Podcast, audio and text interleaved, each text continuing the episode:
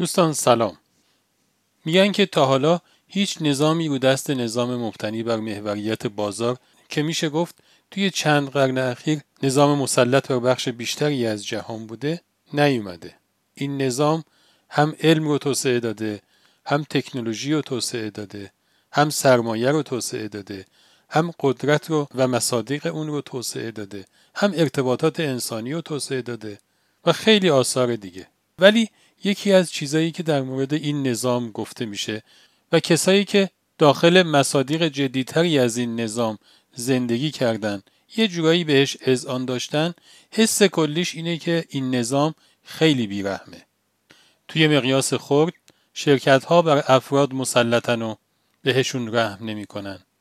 توی مقیاس متوسط شرکت های بزرگ بر شرکت های کوچیک مسلطن و با ابزارهای مختلف این تسلطشون رو اعمال می‌کنن و تو مقیاس کلان کشورهای قدرتمندن که با انواع ابزارها بر منابع کشورهای ضعیفتر تسلط پیدا می‌کنن.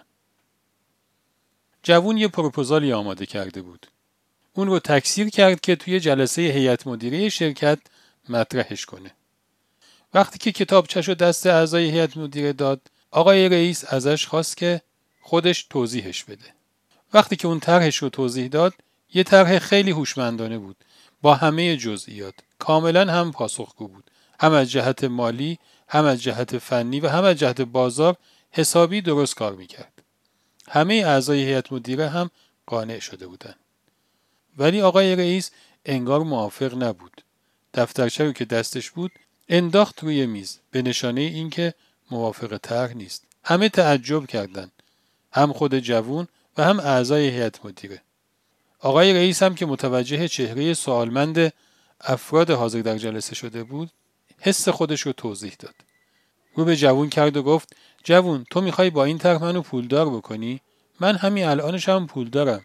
تو می‌دونی غیر از شرکت ما شرکت های خیلی زیاد دیگه ای تو این کشور هستن که تو کار تولید مواد شوینده و بهداشتی هن.